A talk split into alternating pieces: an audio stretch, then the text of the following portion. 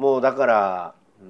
過去に戻らなくとも今ある現実で目いっぱいいけるってことですよね、八代さんなりに。金も地位も名声も手応えはあるってことですもんね。が、まあ、楽しそうなことがあるっていう感じ。いや、なんかやっぱり一人になってピンでネタやってカリカほどの知名度、まだその時のね、マンボウになった時なんかどこ行ったって「あ、顔見たことあるけど誰だっけかな」とか「マンボウ」って言われることもなけりゃ、ラジオでどんなに成功しても別に俺ラジオやりたくてこの業界入ってないから、お笑いで評価されることとラジオで評価されることはもう全く違うから、それはもちろんしょげた期間も長いし、だけどあの頃いいなっていうのはそれはたまには思うけど、でもなんだろうね、結婚してないし、やっぱまだもうちょっとちゃんとモテなきゃな、あと10年ぐらいとかって思うと、やっぱちゃんと仕事してないとそれはモテないだろうって、おじさんなんだから。モテたいはあるんですね。モテたいと、あと改造したい自分を。そのなんかニューカリカのコンセプトが、まあ芸人始めた時に戻るんだけど、うちの相方は政治を志す、で俺は改造って今テーマなんだけど、だからチップ入れたりとか。そっちの方、なんかリアルな改造の方。整形とかそうじゃなくて。整形とかじゃない。へえ。 2.0 になる。八代 2.0 だからやっぱ、ゴールが突飛だから、突飛なことだけが使われてっちゃうんでしょうね、八代さんって。話聞いてたら面白い話だし、納得全部できるんですけど、多分記憶に残るのって2.0 になるとかあいつなんか変なこと言ってたなだけになっちゃう。やっぱ八代って変だよな、変わってるんだよなってなっちゃうんでしょうね。なっちゃうんで、変わってるとも思わないし、いやこれ何個も何重構造かの話だけど、変わってるって俺思ってないですよこそ本当に変わってるみたいなジャンルもいらなくて、マジですごい速さでルール変わってるじゃん、世の中のいろんなことですか、考え方とか、考え方とか、スマホ出て10年ちょっとでさ、やっぱさ、これで全部調べられるってさ、それこそこの先さ、勉強の仕方も変わるかもしれないわけじゃない、その知識を蓄えるんじゃなくて知識をどう使うかというか、そういう子供が勉強することすら変わるかもしれない。英語だって覚える必要、言語だって覚える必要がないかもしれないって、根本的にいろんなことが変わってくるじゃん。で、変わる速さっていうのは20年に1回ぐらいなんとか革命が起きてとかっていうペースで来てたのが、もう多分こっから10年ぐらいのペースでいろんな革命でもっと短くなって、等加速度的にいけば5年ぐらいでルールが変わるような事態が20年後ぐらいに発生すると。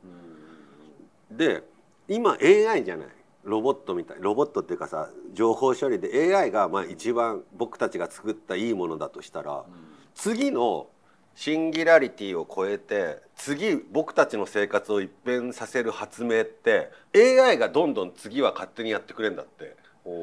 人が産業革命を起こしたりとか IT 革命を起こしたりとか AI とかって人がやってきたペースを無視して、今度は AI たちが人間にとって有益になる発明を次々に考えられない次元でやっていくんだって。で、そうなるとさ、ちょっとテンションぶち上がんない？なんかその、いやー、そこでやっぱぶち上がるのはなんでなんですか？いや、見たことないものを見れる可能性がすごい上がってる。初めて「ファイナルファンタジー」の動画めっちゃいいなとかで興奮したし、「スター・ウォーズ」めちゃくちゃいいなとか、そういう感覚というか、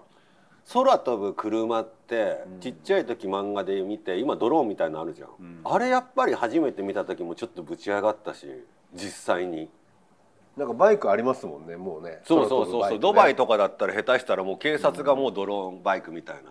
やってたりするし、なんかそれがすごい速度で今後見れると思ったら、だからなんつうの、欲が欲しくて長生きはしたくないけど、とりあえず体を改造してそのテクノロジーの進化を見れるボディだけは用意しとかなきゃいけないから。海外はどうなんですか？行くならドバイ行きたい。へえ。でももう戦争とかありそうだから今後。ごめんなお笑いの話じゃなくて、もうすごい急に飽きちゃったじゃんお笑いの話しなくなって。ごめん。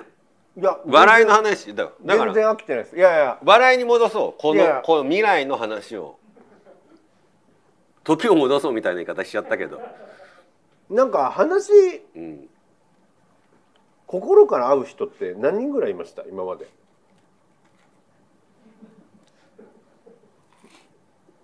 俺は本当に話聞いてすごいと思ったし、八代さんが正しいってすぐ思うんですよ。でも例えばじゃあ子供の話したら、子供でも教育も変わってくると思うし、いろんな面で考え方って変わっていくと思うんですよ。でも今自分、僕も子供いますけど、子供に教える時にでも10年後はこうだからってやっぱ教えれないんですよ。うん、もう原始的なことしか、なんかやっぱ真面目な方がいいだろうと思って勉強しなって言うし。勉強しなきゃいいんじゃない？勉強って学問を学んでんじゃなくて、努力の方向性で脳を鍛えてるだけだから、努力の仕組みであればあんなの別に意味のない言語を覚えてたっていいわけで、努力の仕組みを身につけるのが学問だから。だからモンスターペアレンツみたいな発想じゃないですか、変な意味じゃなくて。だからその八代さんの考え方が浮いちゃうと思うんですよ。俺はまともだって言ってるけど、学校行ったらあの人変わってるおじさんだよねってなっちゃうけど、でも俺は八代さんの言ってることは正しいと思うけど、いざ学校の中で俺は多分それを言える親じゃないんですよ。変な親だと思われるし。だからこの前なんか YouTube で学校行かないって子供いた。で別にそれはいいけど、もし俺が自分の子供がそれ言ったらやっぱ学校行けって言うと思うんですよ。とりあえずみんなとある程度同じことをやっときなと。でも心の中では違うのになって多分八代さん思うわけじゃないですか。いやそんな変態じゃないよ。でも学校に行って集団教育とか集団生活学ぶっていうのは一応リスク軽減、学校行くことがすごい大事だとは思わないけど、人の中で生活することはリスク減るから、学ぶことは。いやすごい、いやだからそういうことは考えてないんですよ世間って。考えてないじゃないですか。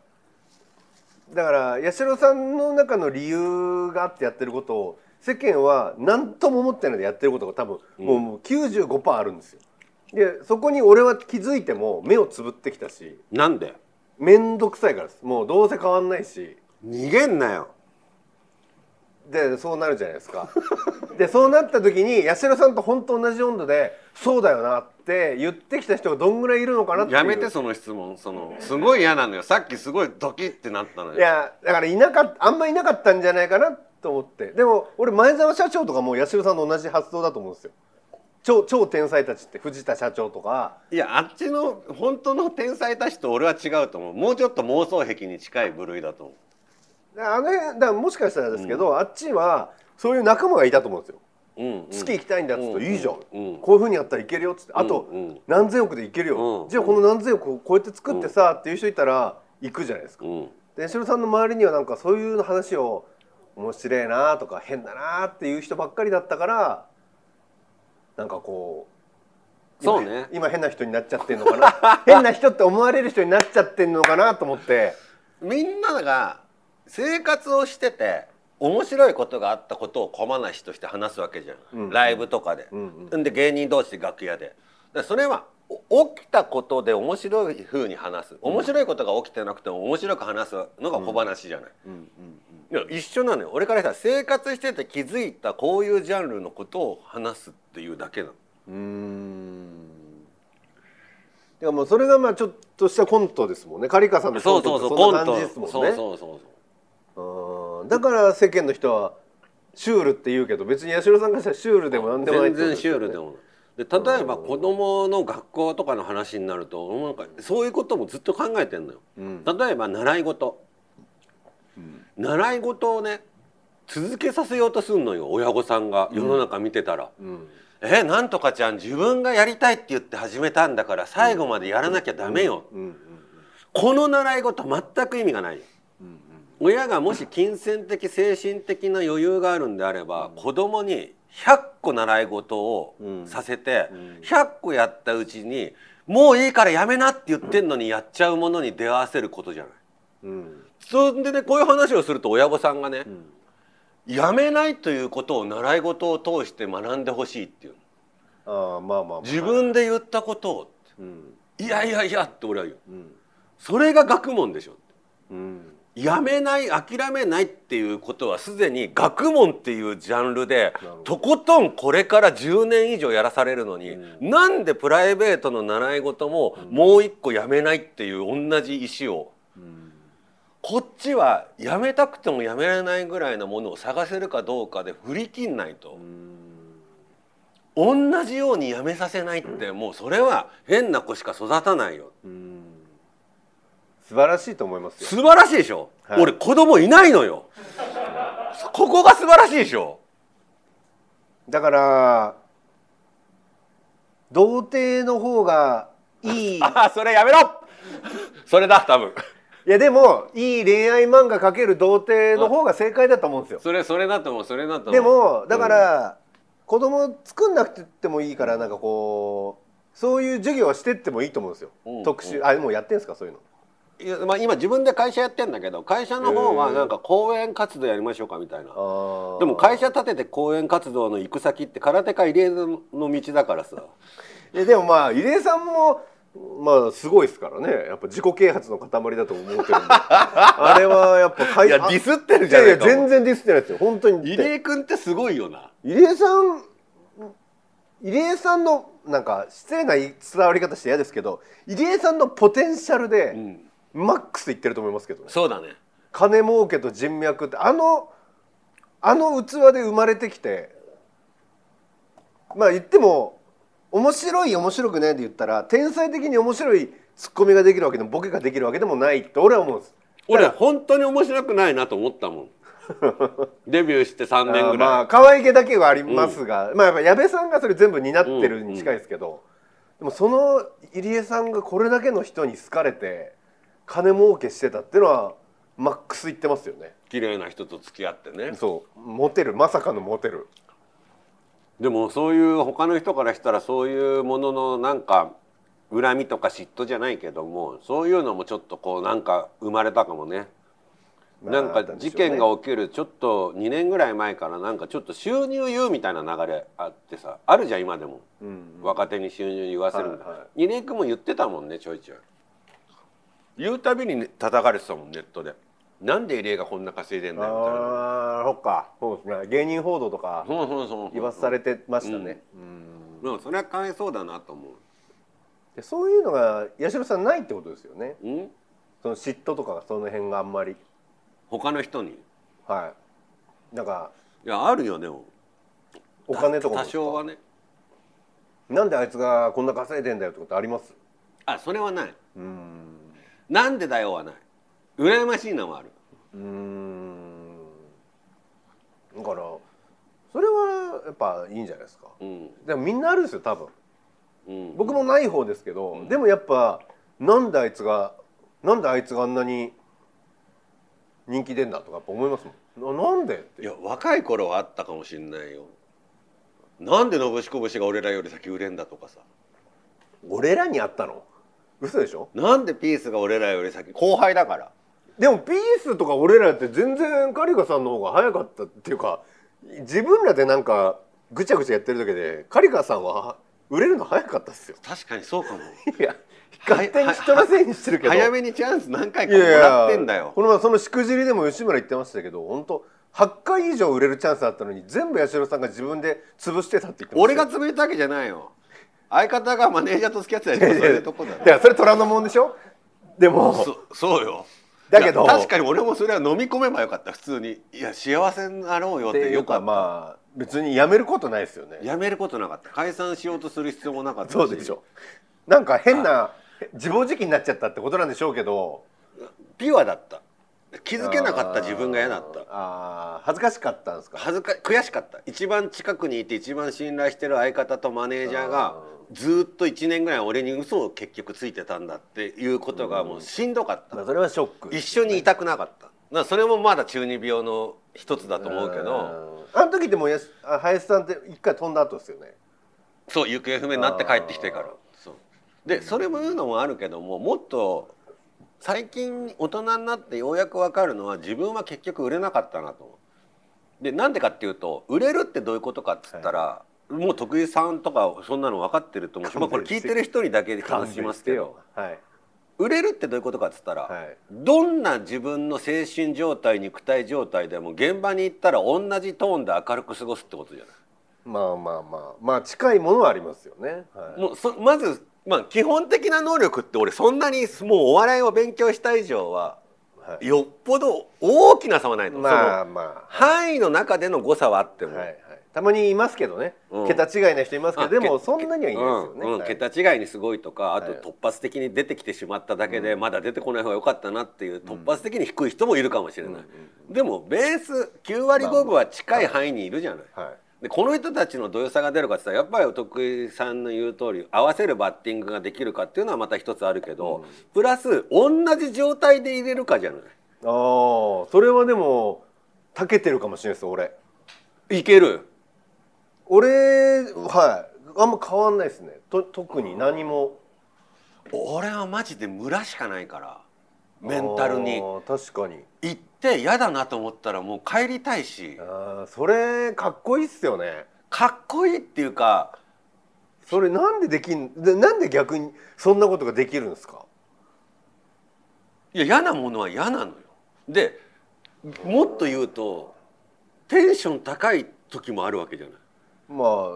まあ半分そんな感じは見えますよね。うん、はい、それはそれでたち悪いじゃん。なんであいついつ分かりやすい相打ちってことですよね。それだね。だテレビ見てる人からしたらさ、なんかさ見るたびにあいつテンション違うなって、もうタレントとして成立してないじゃん。スイッチ入れらんないんですか。スイッチって、あ、だからスイッチって感覚があんまないのかもしれない。ああ、でも西野も相打ちだと思うんですよ。うん、あいつ俺らの前ではずっとアッパーですけど、うん、そんなわけないんで、多分一人の時めっちゃ暗いと思うんですけど、常にそうにぶち込めるスイッチを多分あいつどっかで手に入れたんだと俺は思ってるんですよ。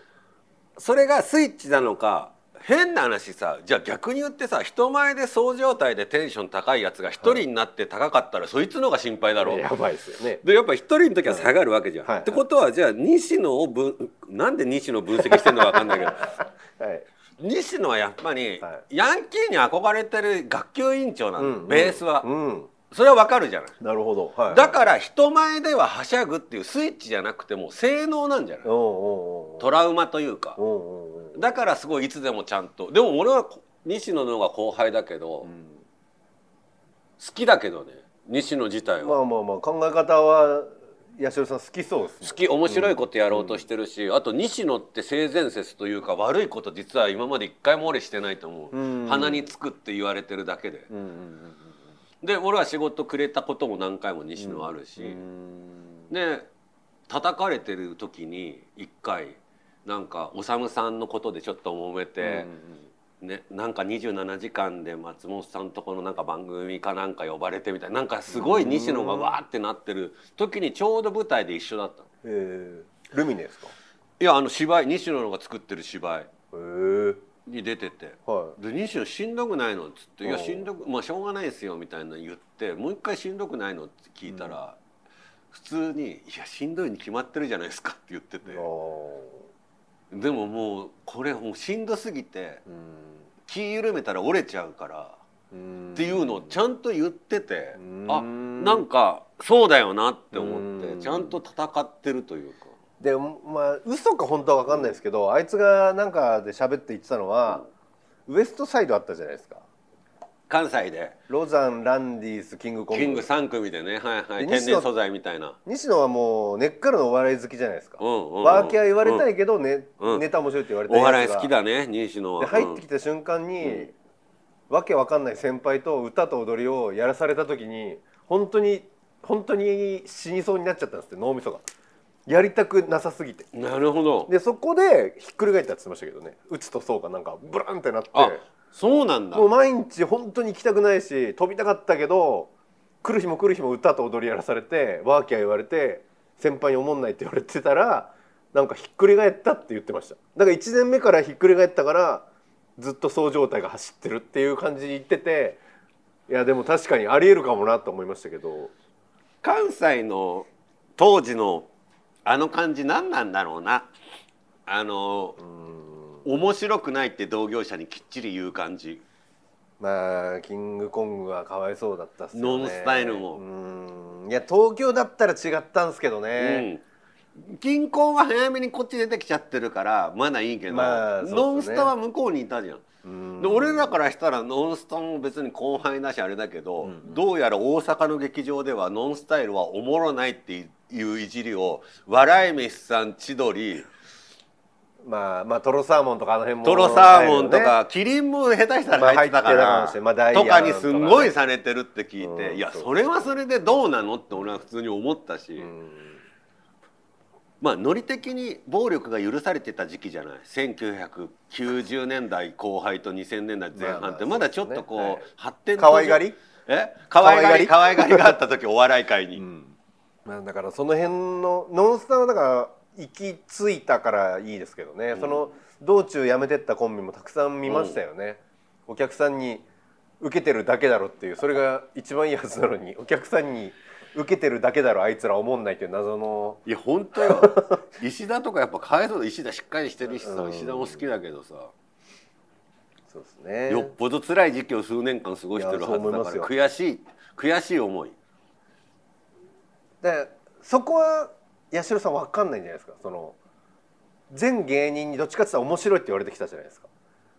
つまんないって言ってきたってあんまいないでしょ本当に。もうあんまりないかもね当時で。そいつ辞めてったでしょきっと。なんか超面白くない人っすよね。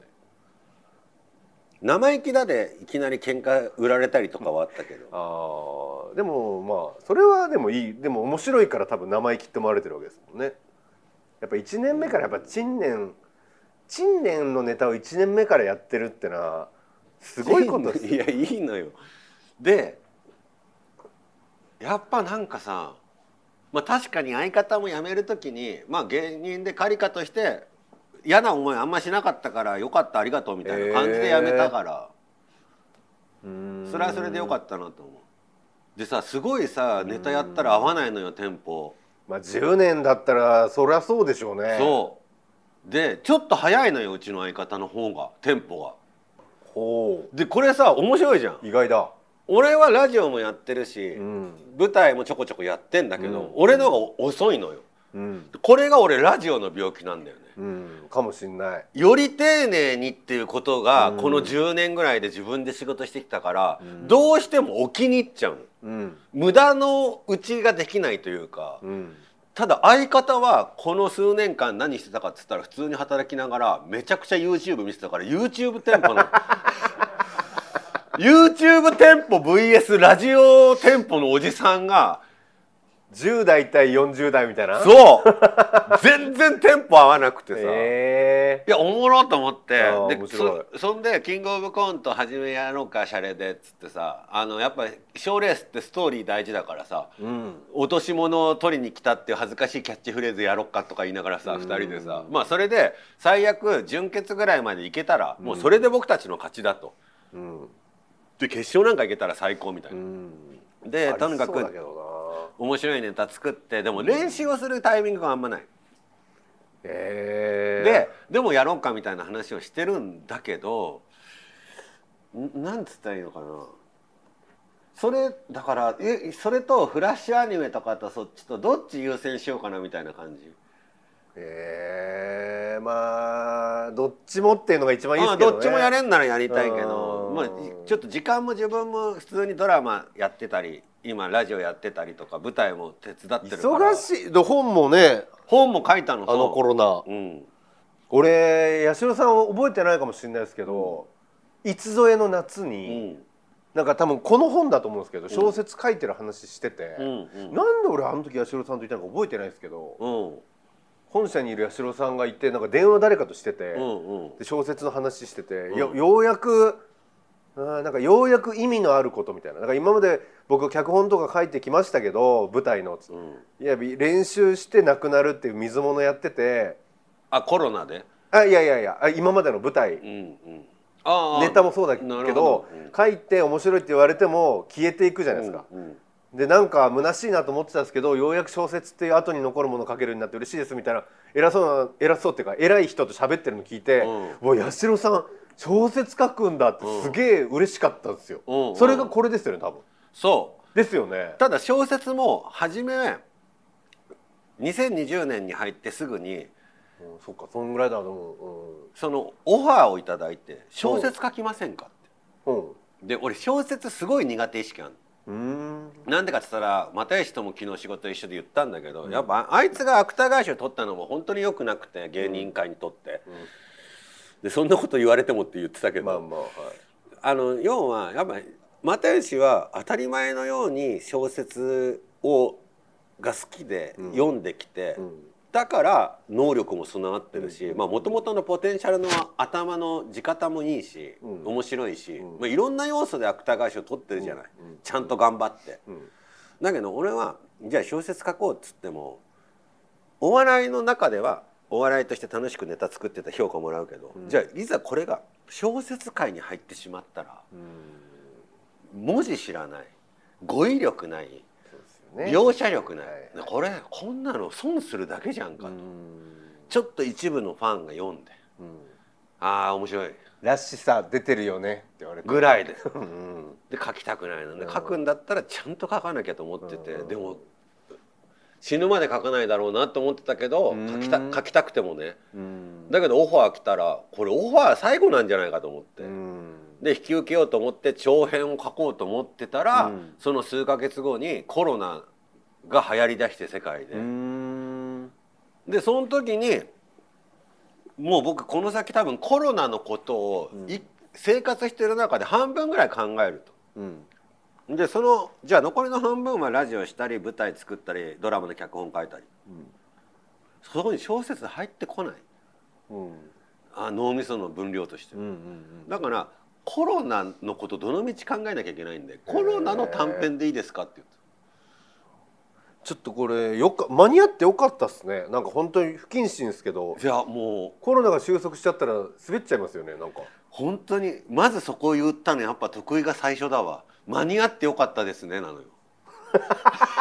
これね意外と他の人分かんないのよ。マジでそうでしょう。よかったっすね。だから俺は締め切りないのによく書きましたねっていろんな仕事してってこの間作家さんに言われたのよ、はい、締め切り明確にないけど締め切りはコロナ収束だったんですっていう話をして、これコロナが収束した後にコロナのことを振り返った短編小説出すほど恥ずかしいことないと、まあ、よくある話ですよね。よく一斉にみんな出るから、じゃなくてやっぱコロナ禍において出さなきゃダメだって、これ不謹慎極まりない。でもまあまあ本当そうですよ。だって2月18日に発行だからギリギリマンボウ明けぐらい、まさにマンボウか、うまいで、だから俺のこと知らない人のなるほどマンボウ八代ってもうこれ万円俺もう地獄のペンネームだと思われてんのコロナのこと書いてまん延防止のマンボウ作家ネームに使ってペンネーム、面白いですらしいじゃないですか。八代さんらしい。偶然のこの一致よ。